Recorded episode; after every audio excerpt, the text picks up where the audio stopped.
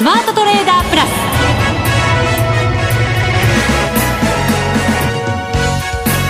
全国のリスナーの皆さんこんにちは。内田まさです。ここからはザ・スマートトレーダープラスをお送りしていきます。まずはこの方にご登場いただきましょう。国際テクニカルアナリスト福永博之さんです。こんにちは。よろしくお願いします。よろしくお願いします。まもなく新年度まあ実質的には株式市場はもう今日からですけど、ね。ね、そうなんですよね、はい、配当値もあってちょっと株式市場動きましたね今日は。そうですね、うん、まあ午前と午後でねあの計算すると400円ちょっと値動きがあったんですね、はい、値幅がね、うん、ですからまああの午前と午後でお昼ちょっとどっか出かけてた人なんていうのは びっくりしたんじゃないですかね。様変わりですもんね。あれ？夢を見てるのかなっていう。ねそんな感じで為替も同じですよそうなんです、はい、私も夢を見てるかと思いました。はい。さあ今日はこの方にもご登場いただいて、はい、その為替マーケットどのようにご覧になっているのかたっぷり伺っていきたいと思います。今日のゲストは斉藤智蘭さんです。はいよろしくお願いします。よろしくお願いします友蘭さんといえばはい、もう FX 業界の重鎮という。重鎮重鎮にしないで。いやまだわ若若若手と言っていただいて。女性が来ると攻めますね。なぜでしょうね。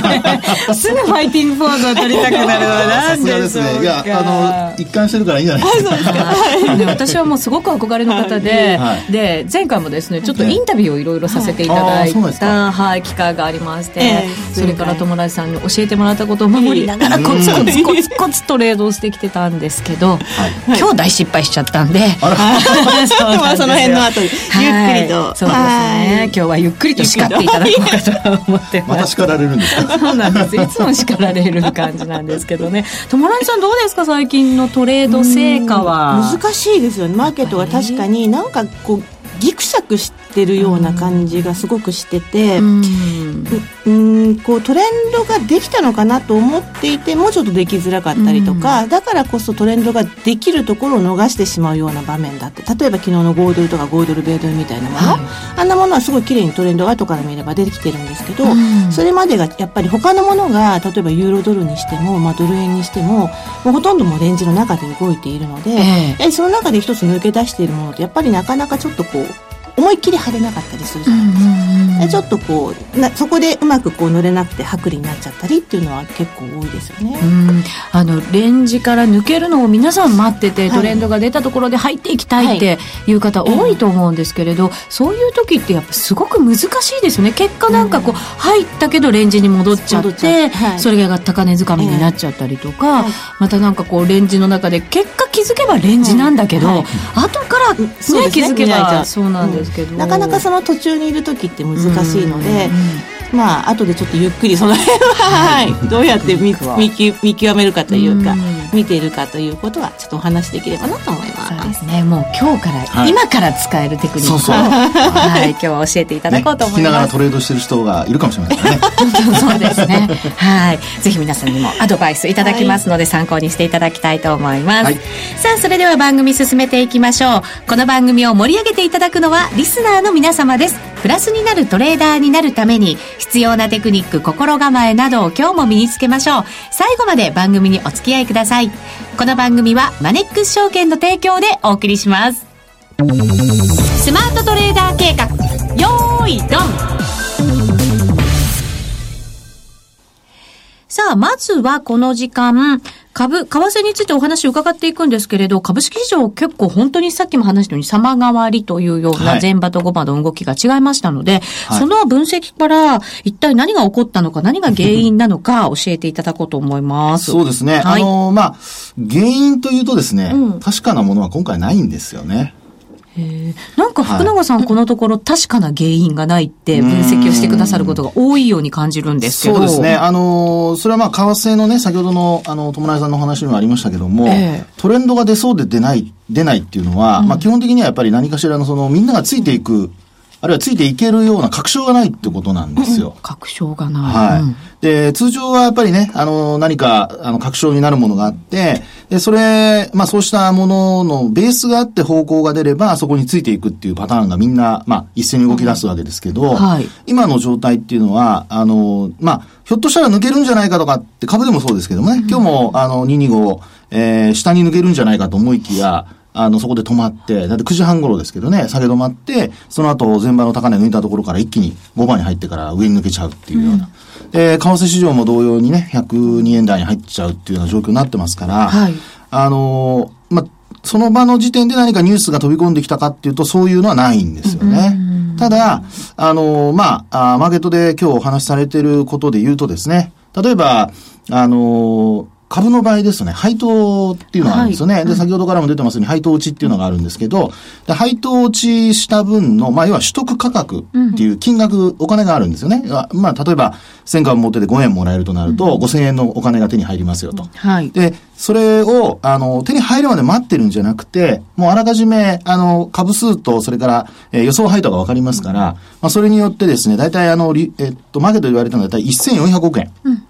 あの、まあ、買い需要があると言われてるんですね。はい、で、この買い需要っていうのはどういうことかというと、えー、まあ、配当が、まあ、元、あの、これから入ってくる、そのお金をですね、再投資すると。うん、ただ単にその配当を分配するんじゃなくて、基本はそのファンドだとかいろんなものが持ってますから、そのお金をまた株式市場に再投資するっていう、そういう需要がね、今日発生したんじゃないかっていうようなことが言われてるんですよね。だいたい100円弱ぐらいでした、ね。104円って言われてますね。104円ですか？はい。はい、で、まあこれもね、実は予想配当なので、うん、あの、確定しないことには実はわからないんですよね。うんうん、あの、配当というのは株主総会で、あの、きちんとその、おまあ、あ承認されて、それで、あの、配当っていうのは決まりますから、はい。まあそういう意味では、あの、業績もまだ出てない状況なので、えー、今期の配当っていうのは実はまだ予想の部分だと。うん、ですから、あの、104円かもしれないし、ひょっとしたら100円かもしれないし、実際のところはこれわからないんですけども、えー、まあただ、そういうお金がこう手元に入ってくるってことは分かっているので、その範囲内で再投資する。うん、で、それが、まあ今日、あの株価が大きく下落して、200円以上下落した中でですね、えー、買いが入ったんじゃないかと。で、そこからですね、先物なんか、まあ、ショートしてた人たちが慌てて買い戻したんじゃないかっていうのが、一つマーケットで言われてるきっかけの話なんですね。うんその配当の部分が呼び水みたいになって、そうですね。はい。ぐっと上がっていく。えはい。で、結果的に、まあ、あの、朝方の段階で、えー、例えば、あロシアに対するその欧米の制裁強化だとか、はい、まあ、そういう話はある程度織り込まれてますからね。で、なおかつその、為替市場でも101円の70銭台一旦入ったんですかね。はい。で、そこで、あの、まあ、あそこも買い戻し、まあ、同じように入ってですね、うん、株価が反発する。で、ドル円も反発する。で、両方一気に買い戻しが入ったっていうような。うん、まあ、ですから先ほどね、友谷さんのお話にあったように、スピード？はい。これ両方ともすごく早かったですよね。本当そうですね。あれよ、あれよっていう感じでしたもんね。はい。ですから、まあ、そういうところがですね、あの、一つ上昇のきっかけになったっていうことは言えますね。で、ただ、その、売買高、売買代金で見ると、まあ、あの、昨日よりは膨らんでるんですけど、はい、あの、26億ぐらいですかね、株ですとね。そうですね、25億8300万株できてます。はい、そして、売買代金も一応2兆円超えと、はい、2兆4748億円できてます。まあ、これ昨日よりも若干増えてるんですよ、両方とも。はい、まあ、ですから、まあ、配当落ちを買ったっていうふうに考えても、まあ、いいのかなとは思いますから、まあ、これ減ってればね、先物主導っていうことでよく言われる、あの、形になっちゃうんですけど、まあ、現物、株数、それから売買代金ともに膨らんでいるので、まあ明日も膨らむようであればね、うん、えー、さらにこう月末の株でいうと、まあドレッシング買いとかっていうのがよく言われますので、はい、要するに期末の評価額ですよね。終値で全部株っていうのは評価されるので、うん、えー、そういう意味では、あの、その評価額をやっぱり高くしたい人たち？ね。で、よく言いますよね。そうですね。で、特にあの、3月は期末年度末。両方全部ね、重なりますから、うん、そのあたりがやっぱりプラスアルファとしてですね、やっぱりこう、強弱対立する中で、昨日の、まあ、小幅高といい、それから今日の続伸といい、うん、なんか徐々に徐々に上に持っていこう持っていこうっていうような、そういうのは感じられますよね。うん、綱引きがこう行われていて、ですね。えいやはい、なんか引いた感じ。そうですね。なんかちょっとだけこう持っていかれたみたいなね。で、あと、あの、まあ、テクニカル的に言うとですね、今日の上昇で200日移動平均線を一応日経平均株価は上回ってるんですよ。うん、で、配当落ち分が104円っていうのも、それも埋めて、うん、で、なおかつ、あの、まあ、200日線も上回っていると。まあ、もう一つ上にあるのは25日線が上にあるんですけど、ええ、まあ、これ、月末、しっかり抜けてくれるかどうかですよね。抜けていくと多分、もっと買い戻しが膨らむんじゃないかなという。そこからぐんとそうですよね、はい、皆さん見てる線ですからね。そうですね。ですからまあ、あとはそこに、あの、その後本当についていっていいのかどうか。やっぱり月末のね、その特殊要因で、あの、その場では買うんだけども、あと続かないっていうふうになるかどうか。はい、これはまあ元の話に戻りますけども、やっぱりトレンドが発生したように見えて実は発生しなかったり、うん、してないように見えて発生したりだとか、うん、まあ、結構そういう強弱、あの、売り方買い方の、やっぱりね、強弱感っていうのがありますからね、先行きの見通しに対する、うん。はい、あの、投資姿勢っていうのもありますので、まあ、そのあたりがやっぱりこれから、あの、まあ、見極めなきゃいけない。ですから、今日の上昇で安心してポジションドカッと大きくしてですね、あのー、まあ、逆に言った時に、逃げ遅れないようにしなきゃいけないかなとは思いますけどね。そうですね。はい、新年度になると、ええ、その新年度だからこうなるよみたいなアノマリーみたいなものとか、はい、そういうなんかこう、決まり事みたいな、こう、ありますかね？そうですね。あの、昔からよく言われているのは、うん、株の場合ですとね、あの、運用資金っていうのが、あの、4月以降から変わるわけですよね。はい。あの、3月末でさっきもお話したように、あの、年度末ということで全部評価されますので、そこで一旦リセットされると。うん、ですから、まあ、プラスもマイナスも全部そこで一旦チャラになって、チャラというのはまあ評価されて、で、全部計上されて、で、そこからまた4月1日からスタートするっていうね、新たなスタートっていうことになりますから、うん、まあそういう意味では、お金が新たに入ってくるっていうふうに、まあ考えられるわけなんですね。はい。ところが、あの、これ、この、まあ、話、話というのはですね、基本的には、やはりあの、国内の機関投資家向けの、あるいは国内の機関投資家がメインプレイヤーだった時の話なんですよ。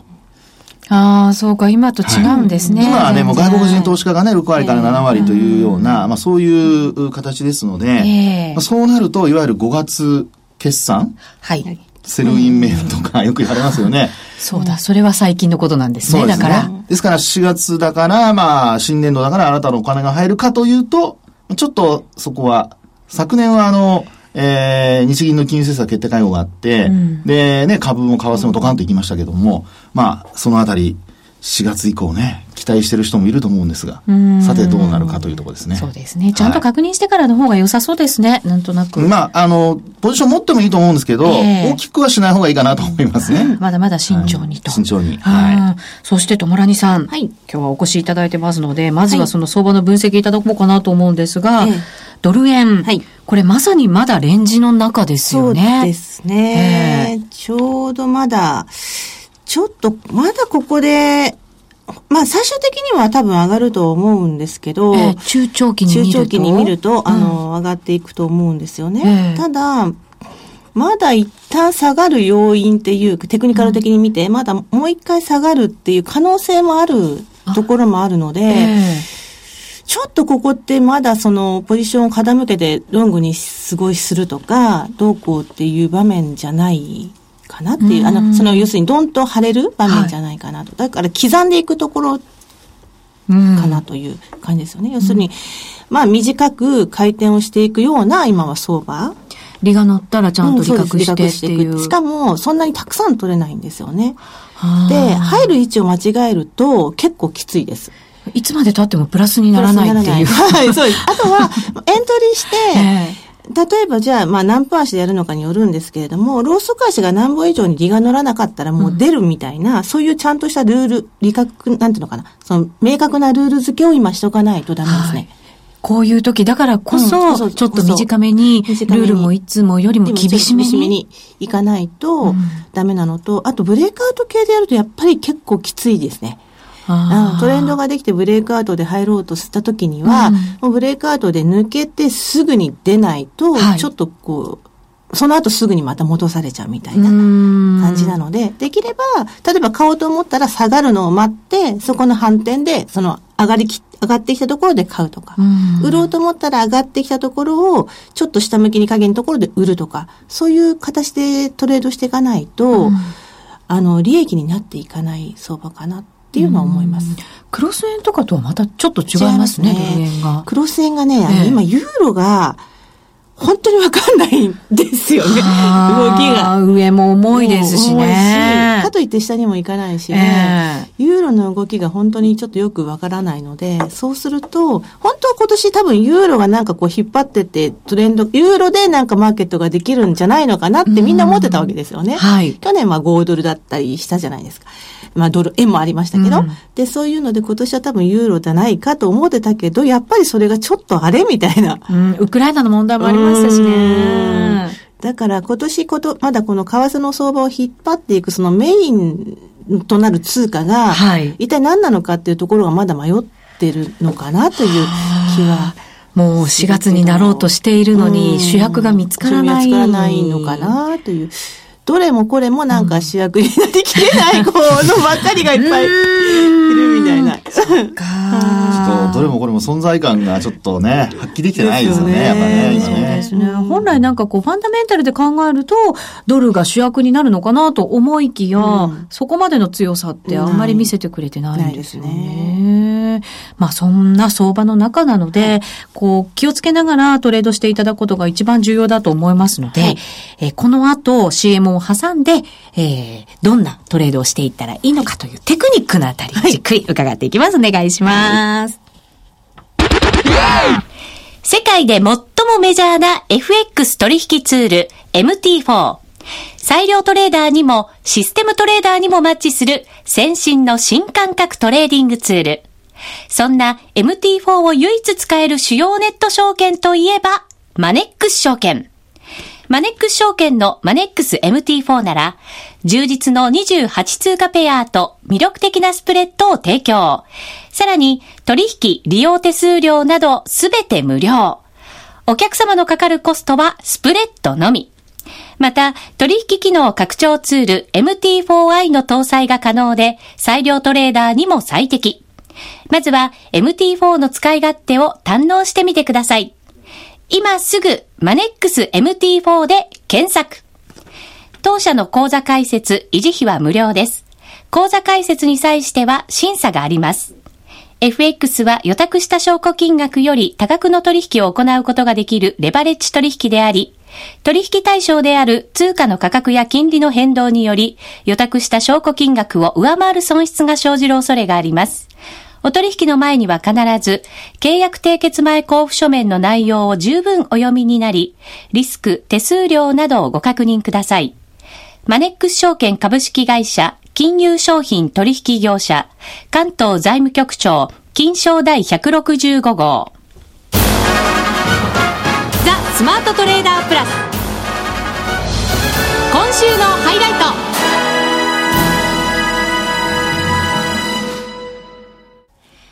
さて、今回の放送は斉藤智蘭さんをゲストにお迎えしています。ここからは、すぐに使えるテクニックを伝授していただこうと思います。はい、よろしくお願いします。よろしくお願いします。ね知りたいでしょ、ね、知りたい。ね、すぐに使いたいでしょ？使いたい。ね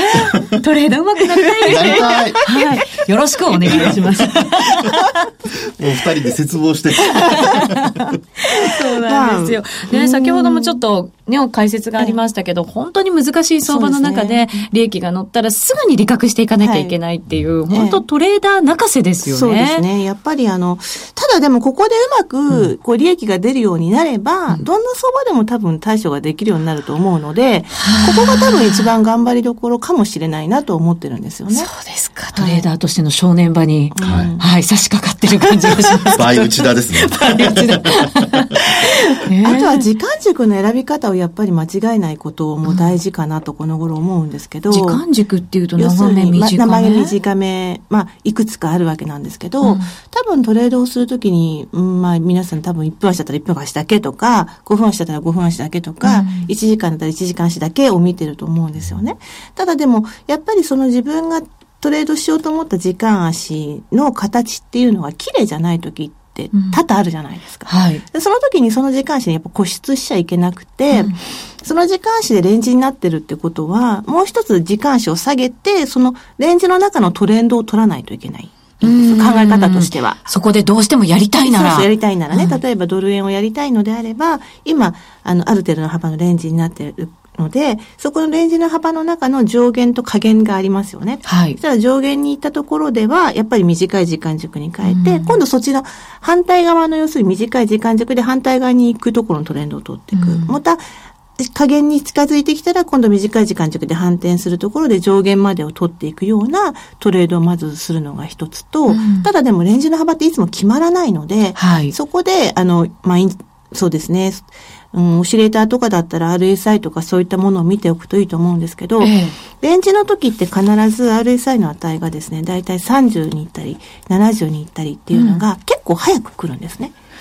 1時間足なんかで見てると、あの、トレンドがある時っていうのは、一旦30に行くと、うん、RSI の値が70にほとんどならないんですよ。のろのろ上がっていくんですね。じわじわっとした感じ。上がっていって、えー、それで大体70にならないまままたもう一回下がってくるんです、ね。はい。で、その下がってくるときに、いろんなレジスタンスだったりとか、移動平均線だったりとかに抑えられて下がってくるんです。うん、だからトレンドがあるときは本当に楽なんですよ。30に行けば、次、例えば、あるレジスタンスまで行った時に70にいてないな、うん、じゃあもう一回下に来るな、じゃあ下向き始めたら売ろうってできるんですけど、うん。はい、レンジの時はそこを飛び越えてすぐにまた70に上がっちゃうんですね。で、今度70に行ったから、またじゃあ上昇のトレンドができるのかなと思って待ってるとですね、今度はまた30にすぐに行っちゃうみたいな。だからそれが、あ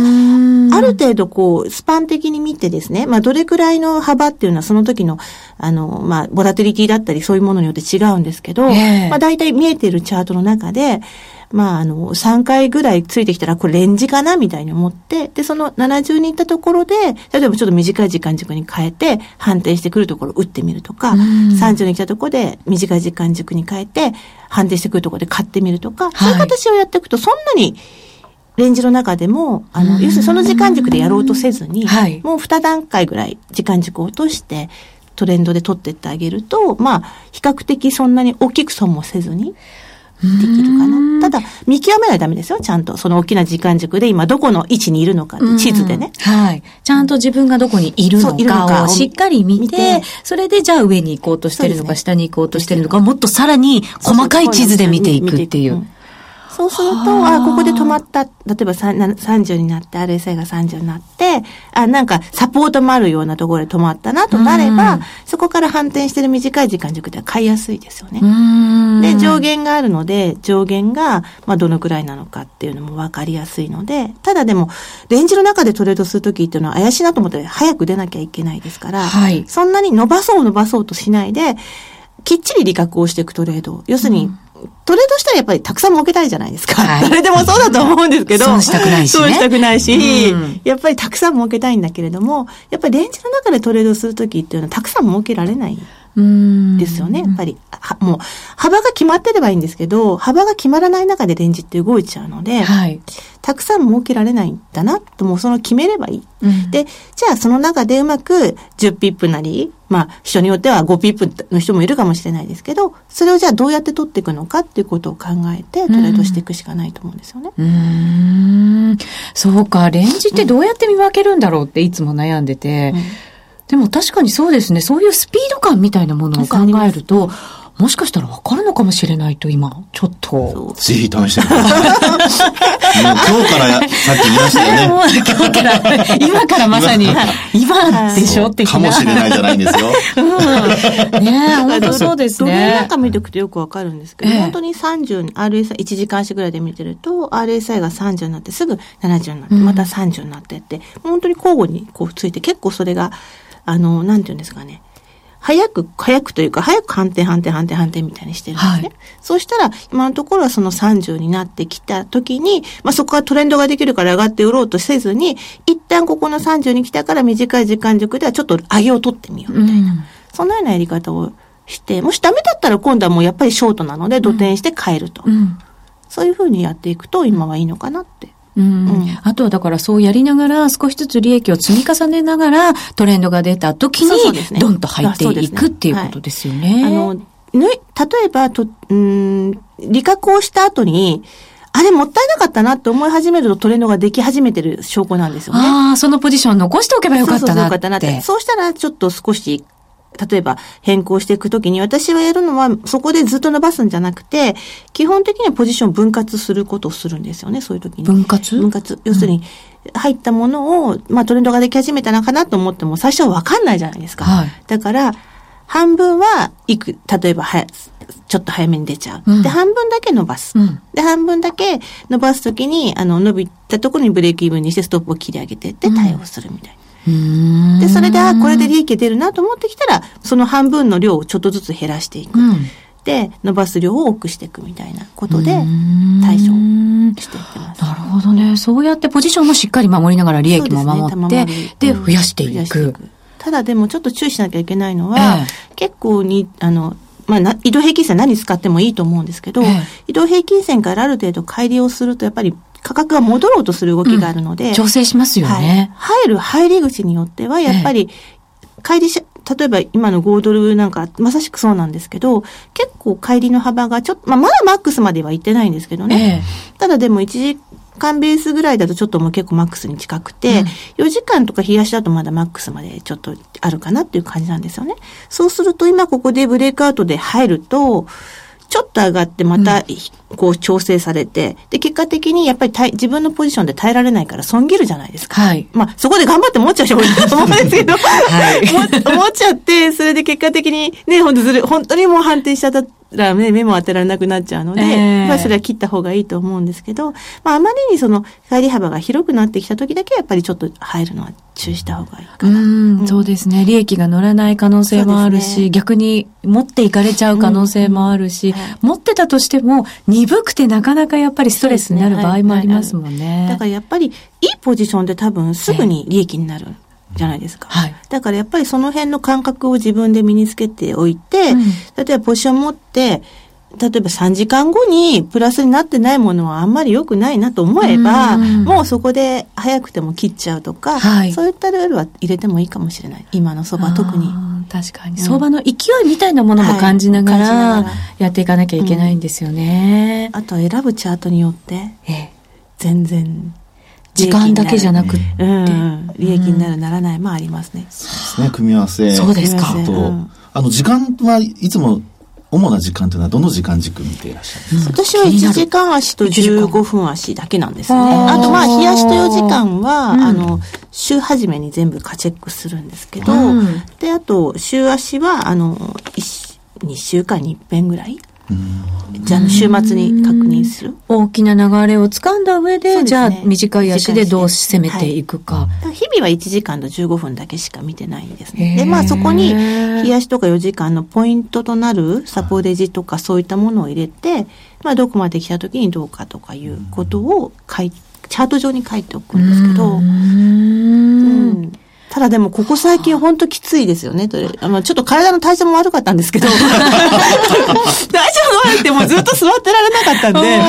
もうそうするとイライラするじゃないですか、もう。ねまあ集中できないっていうのもあるかもしれませんよ本当ね、それありますよね。ねえ、やっぱり体調も万全で、気持ちも万全でまっすぐにこうチャートと向かい合えるような体制を取っていくべき、それもまた大事ということですね。やらないとええ。鈍るんですよ。やっぱり。見てないとね。見てないと鈍るし、やらないと鈍るんで、うん。さっきも無理やりちょっとポジション取ったんですけど、でもやっぱり伸びないんで、うんちょっと薄利でね、出ちゃったりはしたんですが、うんやっぱそういうトレードだったらステロスはたまりますよね。そうですね。今日もいろいろお話しいただきましたが、昨年の11月に、ともらにさん本が出てるんですよね。はいありがとうございます。えーご紹介いただ安全地帯を狙う FX デイトレード、FX コーチが教えるフォロートレード。長いですね。長いですね。はい。ぜひ、これ以上のテクニックをもっと知りたいという方はですね、はい本探していただいて購入いただければと思います。はいぜひ参考にしてくださいまいす。今日はともらにさんに来ていただきました。ありがとうございました。ました。ということで、はいここまでのお相手は、福永博之と、私、内田まさみでお送りしてまいりました。それでは皆さん、また来週この番組はマネックス証券の提供でお送りしました。